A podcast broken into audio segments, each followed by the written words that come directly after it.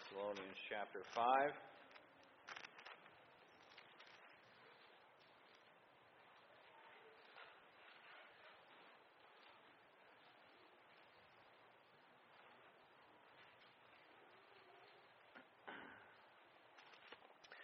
Again, we're really coming to the conclusion of this book. We will be finished with it here probably in just a couple of weeks. We will be done. We'll go right into Second Thessalonians. Again, this is a church that got started on Paul's second missionary journey. This is when he headed into Europe under the direction of God's Spirit, the direction of his leading. And uh, when he crossed over and started off in Philippi, then from there into Thessalonica, went down to Berea, then down into Athens, into Corinth. And um, it was when he was in Corinth that he had actually wrote this letter back to the church of First Thessalonians. Of course, all the churches that he started, he cared for greatly. And he knew this church had, as many of his did, just had a lot of afflictions, a lot of trials, a lot that they were facing in Thessalonica. It was a key city. It was, you know, idolatrous, full of violence, and and and the fact of conversion, you know, had many ramifications, and, and he was so encouraged by the report that he got back on how well they were doing, and he was sending back this letter to try and, and be an encouragement to them and try and help them on some areas that they were still confused about dealing with the return of Christ. And he's finishing with a series of commands here. Just one verse here this evening, verse number 20, an important one. Despise not prophesying. Let's go ahead and pray. Father in heaven, Lord, I love you. Lord, I thank you for your word. Lord, I beg you for your mercy and your grace. I pray that your word would help your people tonight. Lord, please help me to stay true to it and may it feed your people. May it draw us closer to you. Lord, I pray if there's anyone here who has never truly been converted, Lord, I pray for that conviction and that drawing, that even this evening they would repent and place their faith in Jesus Christ. May you be glorified and honored in all that is said and done, Lord. I pray this in Christ's name. Amen. um, one thing that I, that uh, I think all would have noticed in the last seven years is that, that I certainly elevate and I place, an, I, I place a strong emphasis on the preaching of the Word of God. Um, and, and I think in tonight's message, we're going to get into some of the reasons why that is so, why that is, I believe, commanded biblically to be in place as such as we come through the end of this chapter, remember we started really in verse 16 with these series of commands that he is giving. He's giving several spiritual principles in these closing verses. Um, these series of commands. They're very brief, but boy, are each of them just critical for successful Christian living. The first three that we looked at, of course, those were the ones that when you first read them, they all appear to be completely impossible to follow. Rejoice evermore, pray without ceasing, in everything give thanks, for this is the will of God in Christ Jesus concerning you. And we went through that, the importance of that, the importance of being able to rejoice evermore, how, much we do need the joy of the Lord, and how important and critical it is in our life to fight off temptation, to guard our hearts against bitterness and allowing anger to come in.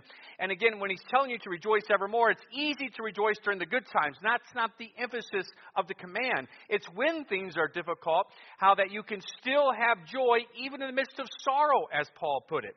And we dealt with that. We dealt with the importance of our prayer life and how there needs to be a passion about it and persistence about it to getting into how we actually can be thankful for all things, knowing who God is, God is good, what He's done for us, trying to keep things in perspective of eternity with what's going on in your life. And that allows you to be in a place where you can give thanks for all things. And again, that protects you spiritually in your walk. All of these things help you stay on a right course. Listen, we have a wicked flesh that we're dealing with day in and day out. And, and, and so he's given us commands here to try and keep us in a place where we can maintain a walk with God.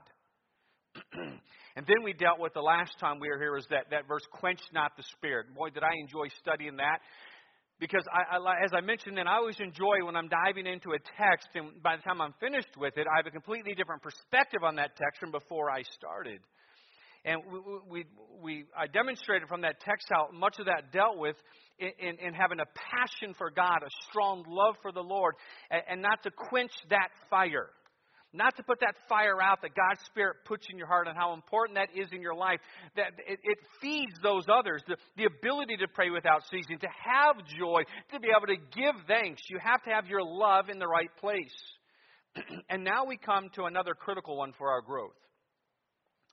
Um, and like all the other instructions that are given in this last series, these seven here, uh, this too will be attacked in your life. Any of these that are critical to Christian growth, make no mistake about it, the devil is going to do his best to attack it. This one certainly gets attacked, as we're going to see. This one, upon the initial reading of these couple of words, is perhaps the hardest to understand. Most of these are very clear cut and straightforward. And, uh, but due to some of our terminology today, sometimes verse 20, we can lack some understanding of it, but it's really not complicated. It's not hard, as we're going to see. And the command here is despise not prophesying. And so we're going to dive into this. I, I, I, gave it several D's if you want to write these down. We're going to look at the direction, the danger, the distractions, and the duty when it comes to despise not prophesying. First off, the direction. What I mean by that is this is what exactly is the command telling us? What is it dealing with here? What direction is this giving us in our spiritual walk? So, first, we need to understand the word prophesying here in this verse. If you're going to understand this command so that we can follow it, you need to know what it's talking about. Eh, if you've taken any of the Bible college courses here or somewhere else, you know that when we teach on the word the, the, the word that is used here, prophecy, we, we teach that it's twofold in meaning. We usually use two, two words, uh, foretelling and forthtelling. One means an actual giving of revelation, an actual giving of revelation that is coming from the Spirit of God, while the other one is simply the retelling, if you will, of something that has already been revealed of God's Word. It is usually the context that bears out which uh, uh, uh, uh, which meaning that the Bible is talking about. It really simply means the proclaiming of God's Word, whether it's in revelation or reiteration of God's Word that's already been revealed. That's the emphasis of it, is always on God's Word. Um, I'm going to quote from a, a, a, source that I like to use often, Robinson, Robinson Word Pictures. He's, he's great in word studies. It's one of the best word study books that I have. And I want to quote from him concerning this verse. Uh, he says this. He says, he deals how this is a plural form of the word in accusative sense. He said, the word means forthtelling rather than foretelling, as is the, which is one of the chief spiritual gifts. He refers then to 1 Corinthians 14. I'll get to 1 Corinthians 14 in just a few minutes. And evidently, he talks how that was depreciated in the church at Corinth. He also mentions Thessalonica, but I think it's very much preventative here in Thessalonica and not so much as a problem that was, that was existing. But so the reference here, and despise not prophesying, is dealing with the proclaiming of the Word of God or preaching. It's saying don't despise the preaching of the Word of God. Let me show you this more from Scripture. Turn over to Romans chapter 12.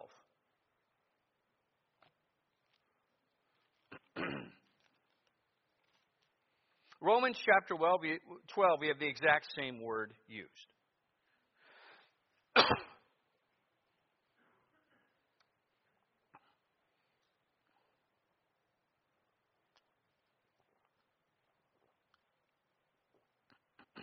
Verse 6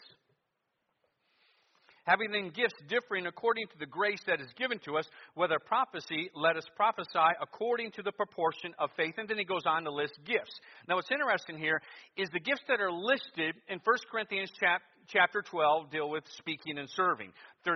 none of them are miraculous by nature, whereas compared to 1 Corinthians chapter 12, you have some of the gifts that would deal more with a miraculous nature, and some of those sign gifts that have since finished because of the completion of the Word of God. But here in, in Romans chapter 12, it's not dealing with those gifts, it's dealing with speaking gifts and serving gifts of non miraculous nature, which the word prophecy is giving here. So, one of the spiritual gifts is actually that of the communication of the Word of God, or preaching is one of the spiritual gifts, and that's what it's dealing with here. So, this is another case within context of the Word of God where you can see that the Word does not always mean as we view it too often when we see it in Scripture. Too often when we see it, our mind immediately goes to the foretelling or revelation from God, but it also means to preach the Word of God. What's to reiterate, to proclaim God's Word. And the context bears it out what it's speaking to. Here's one commentator uh, uh, on this verse. I wanted to quote him directly. He said, The word means to speak before, not in a prophetic sense, but to stand up in front of people and speak before them. It means literally to speak publicly, to proclaim publicly. The gift, the gift of prophecy that some Christians have been given, is the Holy Spirit given skill for public proclamation of God's word. It is the Holy Spirit given skill for uh, uh, uh for preaching, and he continues.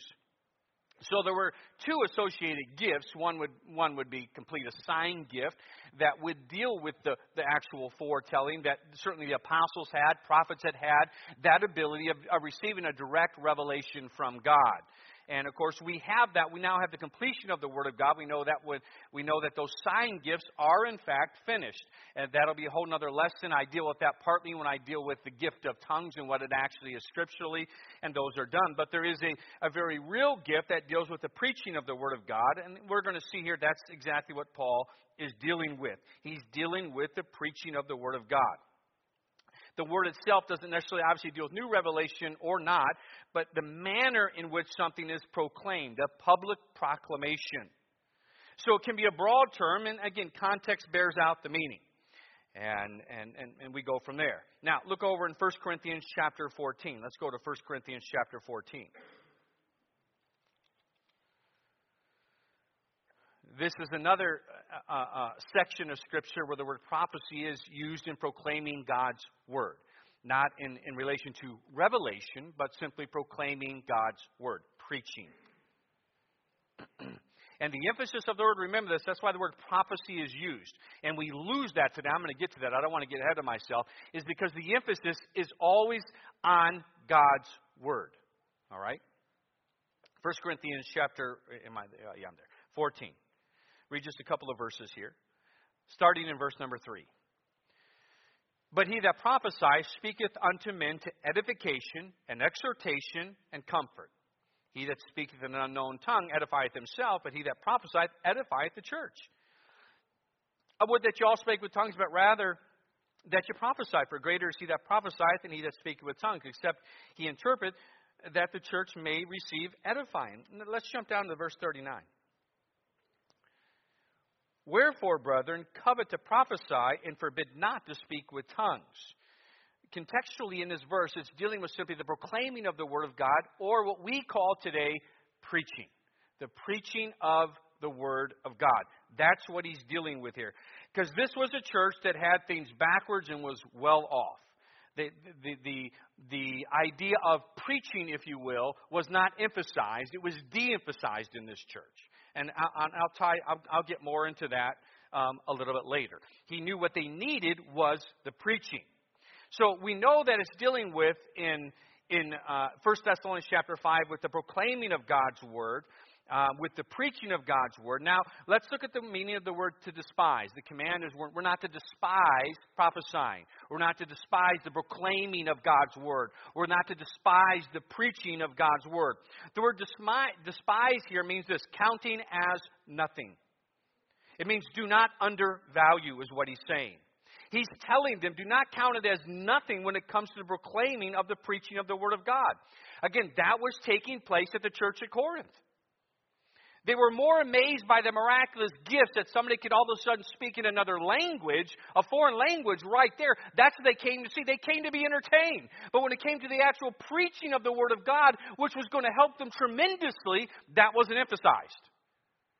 They were coming basically to be entertained. It was hurting the church greatly, and Paul rebuked them for it because they were leaving off what they really needed. And he's emphasizing there the importance of preaching. And so that's what he's dealing with. That's the direction we have. Now, let's look at the danger when it's despised, when it's undervalued, when the preaching in a service is basically counted as nothing. Again, think of the context also of 1 Thessalonians chapter 5 in the series of commands that he's given. All of these are of utmost importance in our spiritual walk. the truth is, preaching will be attacked anything that can help you uh, uh, help strengthen you in your faith and in your walk with God is going to get attacked. There is a danger when preaching is not important to you. When you undervalue it in your life. When you start to count it as nothing. There's a danger there. We think of simple verses like this and it, it, like Romans chapter 10 and, and verse 17. So then faith cometh by hearing, and hearing by the word of God. Preaching has a direct effect even on your faith. It does. You can th- I can think back in my own life, in my own walk, how God used the preaching of His Word to directly affect my faith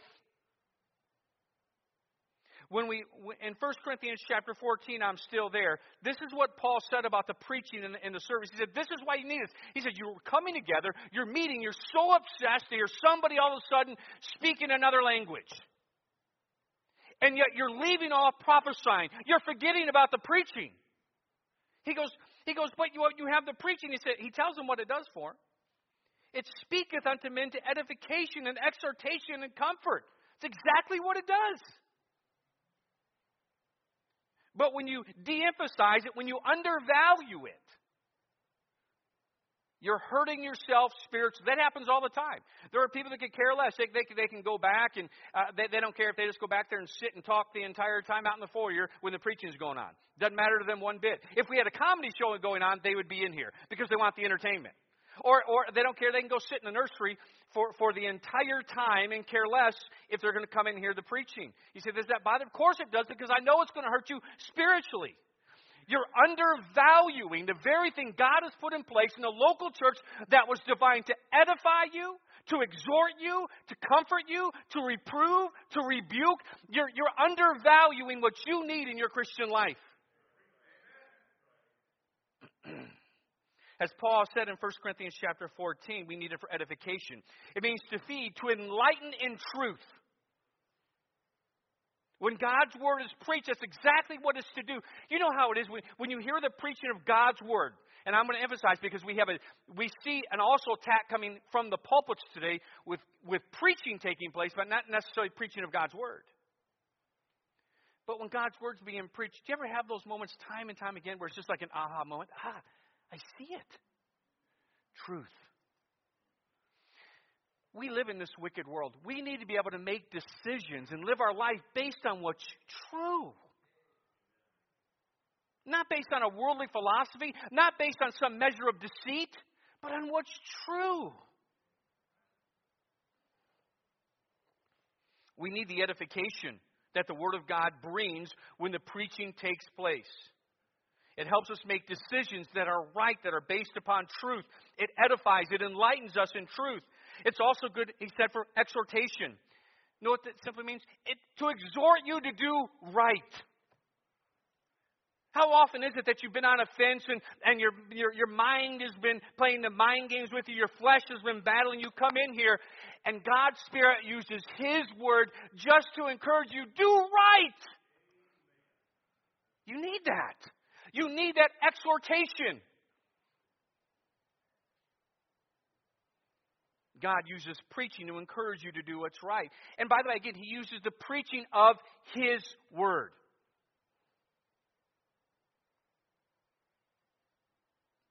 It helps you stay right. It's key for our own obedience. He also says comfort. Boy, time and time again, when you need that comfort, you can come in, and when you have God's word preached, the comfort it can give. All of a sudden, it's that hope that it grabs.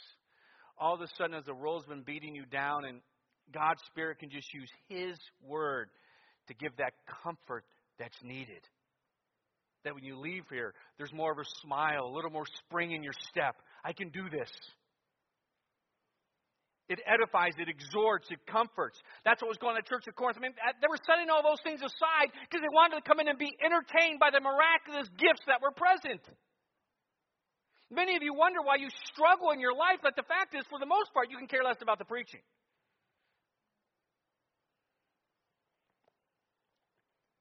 We know from, look, oh, let's just turn over there. Turn to 2 Timothy.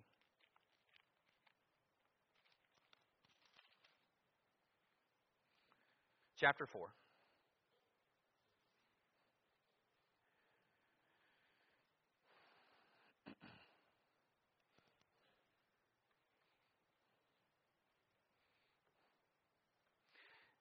I remember I don't know what the proper word is. It wasn't. It it it, it didn't bother me. I, I remember it, but but it really did not bother. I remember when I was we were starting with Masters Club and whatnot, and different things I was putting in place when we were going over to junior church, and I was wanting rotations in place. I was wanting it so the Masters Club would finish. We could still have the kids in here, and and and of course, this is years ago now. I don't remember where all it came from. I don't know if anybody here or not, but I, I just remember it getting back to me how this was just about uh, about me wanting people to hear me. That wasn't it at all. You know what it was about? Because I want the preeminence of preaching within the service. Because I believe you need it.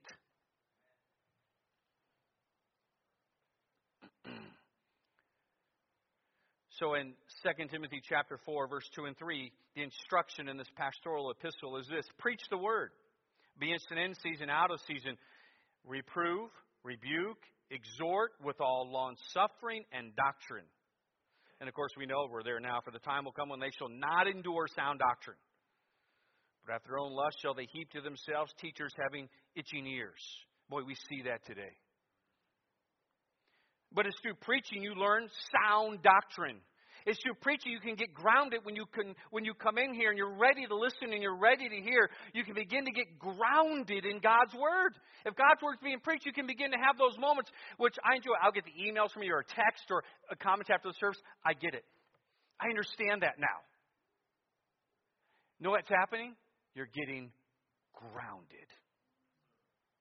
You're having something based on God's word for your faith to take hold of. Where it's not just man made, where it's wishy washy, where next time you know you move, you go to another church, you just follow their whims and whatever they do, where you get grounded. Where you understand Bible principle for why you do what you do. We see so much changing today. Was God's word change? Of course not. What happened was we had so many people that were doing things just because it was the Christian culture at the time. But when the culture changed, they changed. Because they never had a spiritual foundation with their faith to grab hold of God's Word. Because usually, we didn't even realize it. Preaching was being attacked even from the pulpit. And how it was being presented. And I'll get to more, more on that in a minute. It's through preaching we see here that you're rebuked and reproved. Things that we need in our life because we have a flesh. We need that. When you begin to despise prophesying, when you begin to despise the preaching, you know what you can do? You can deceive yourself. Look over in Ezekiel chapter 33.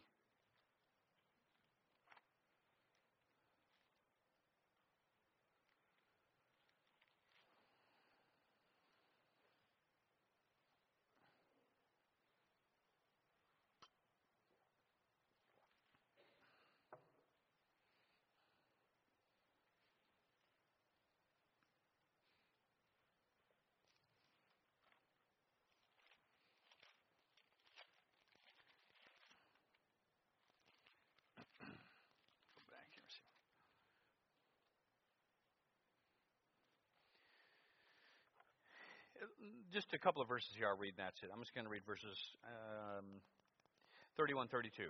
And they come unto the end of the prophet, as the people cometh, and they sit before thee as my people, and they hear thy words, but they will not do them. For with their mouth they show much love, but their heart goeth after their covetousness.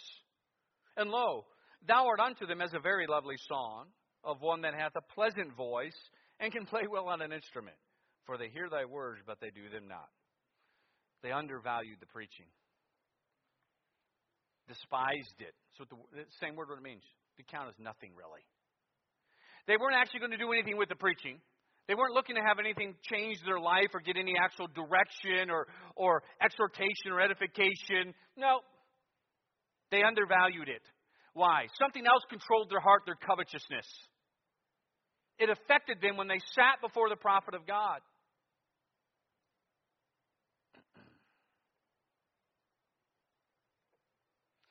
When you begin to despise the preaching, the prophesying, you are removing the method God has chosen to help strengthen you in your spiritual walk. Now, thirdly, distractions. Distractions to the preaching of God's word. Again, Satan's going to attack this. he will work to distract. Again, the key about this word prophesy is it is God's word itself. Whether it's the written word, God's word being proclaimed, expounded upon.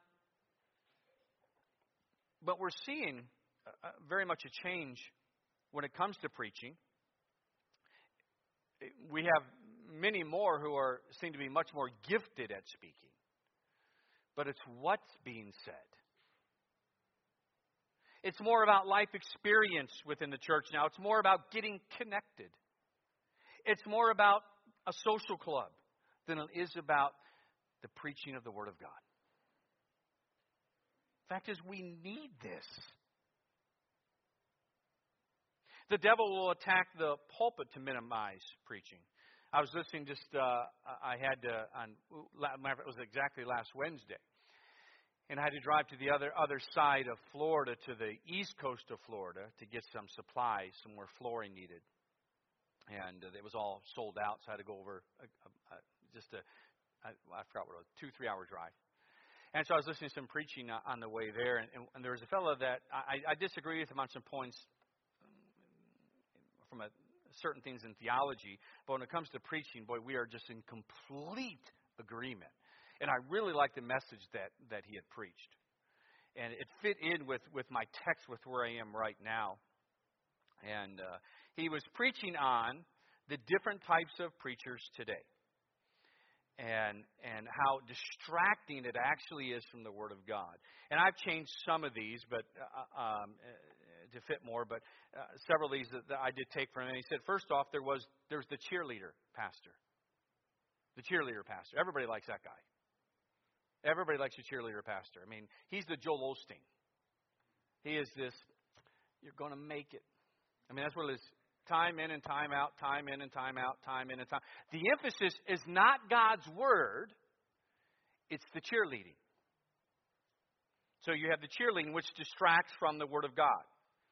At times, can that be helpful? Sure, it can. But it's not biblical preaching. It's not. Then there is the storyteller, the master storyteller. He'll make you laugh, he'll make you cry, he'll move you as he talks about himself. As he might have a little text that he'll read and then he'll go. We've had that here. We had that here on a Sunday.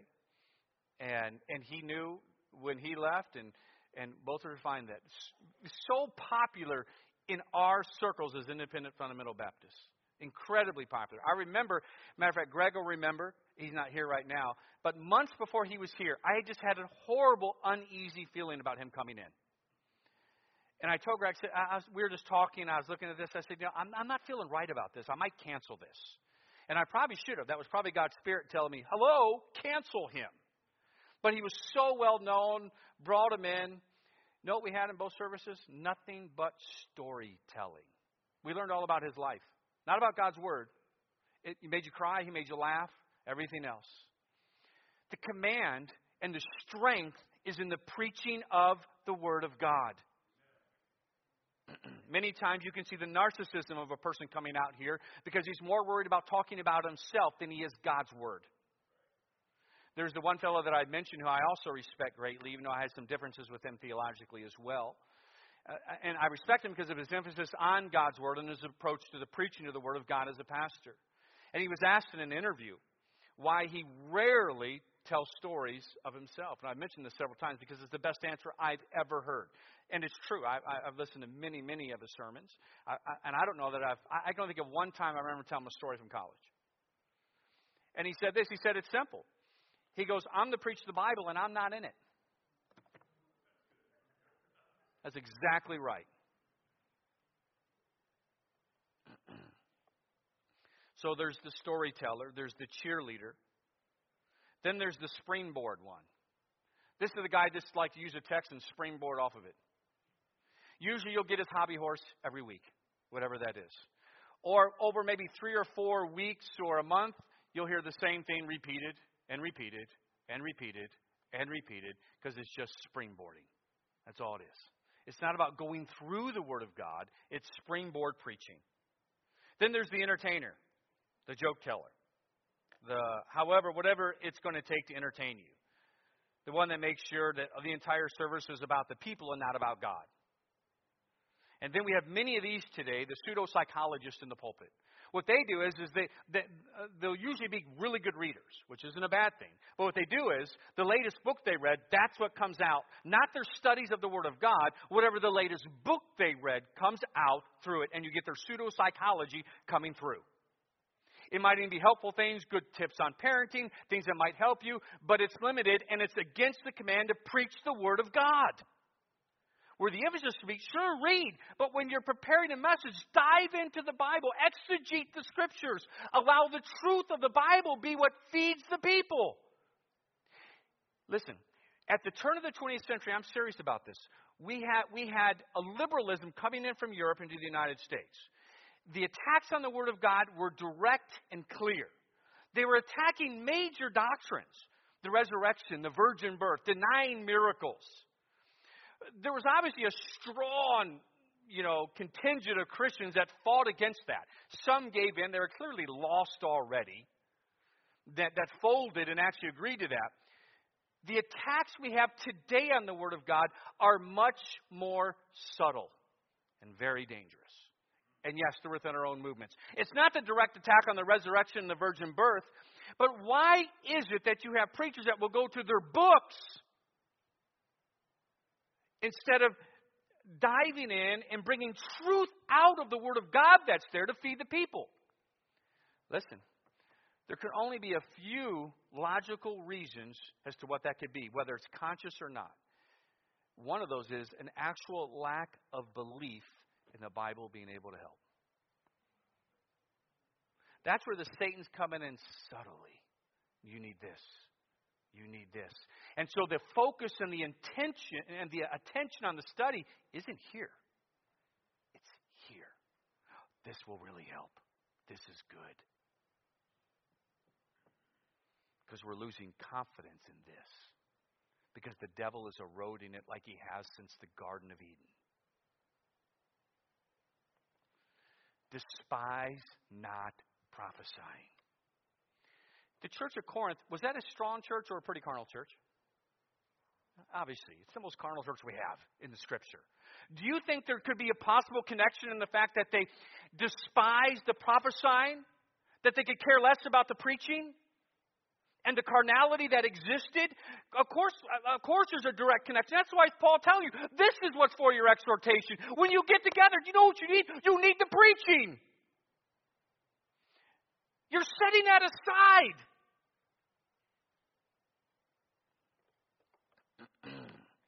There's danger. The devil will work to distract. He'll also distract you in the pew. He'll get your mind on other things. He'll get you to de-emphasize how you view it. Like I said, there'll be nothing. I just get out and walk around in the uh, out there in the foyer. But I do appreciate a lot of our ushers, our ushers who, who do have to stay out there. I don't know how many times that that I that I will see them, Bibles open and listening out there. Be careful of distractions that come in.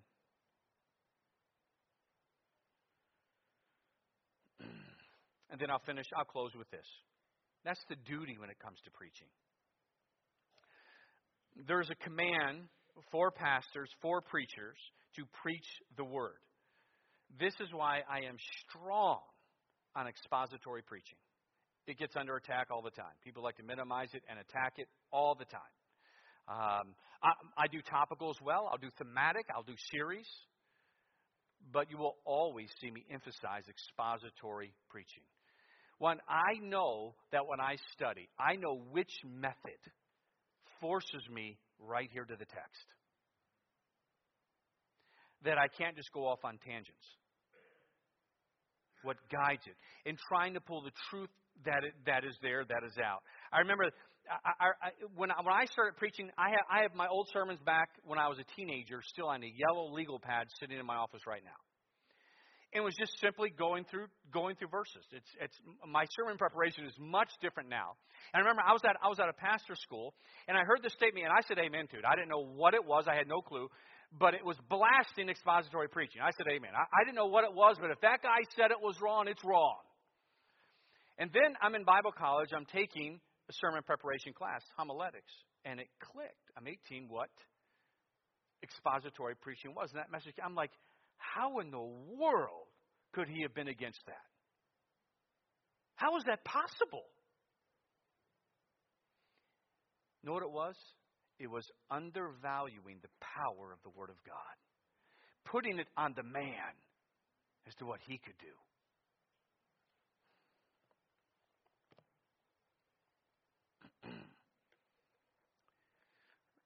There's there's time and place for as long as you're staying true. There's never a time and place to veer from the Word of God ever.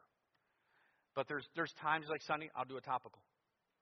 Sunday nights are going to be a different series of those almost every single Sunday night. Every now and then I've done a little bit expository coming through Sunday nights, like Psalm 119. But for the most part, that's thematic, that's topical, textual messages that I'll draw out that are there. That's fine. There's nothing wrong with that. There's not.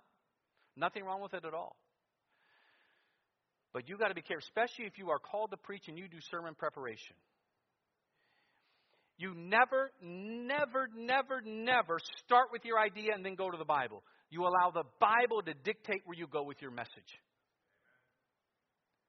It's so easy for you to find your point that you want to hit and go to the Bible to find proof text for your for yourself. Allow the Bible to do the preaching. Allow the Bible to do it. There's a duty and a command to preach the word. That's what's going to do the edifying. That's what's going to do the exhorting. That's what's going, going to be doing the comforting. That's what's going to be uh, allowing to produce sound doctrine when God's word is actually preached. And so Paul reminded that church at Thessalonica despise not prophesying, don't undervalue it. That's something we cannot do. We need it for our spiritual growth. With heads bowed and eyes closed.